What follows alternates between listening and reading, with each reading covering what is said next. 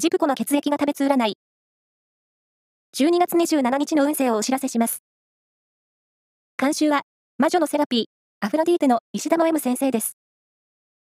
まずは、A 型のあなた。仕事も恋愛も積極的に発言することでチャンスを得られそう。ラッキーキーワードは、ブックカバー。続いて B 型のあなた。好きな本を読んだり、音楽を聴いたり、リラックスして過ごすとラッキーがありそう。ラッキーキーワードは、カプチーノ。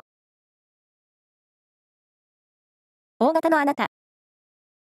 突然の出費に見舞われるなど、お財布にダメージがありそう。ラッキーキーワードは、玉線。お祭りの屋台や駄菓子屋で売ってる、あれですね。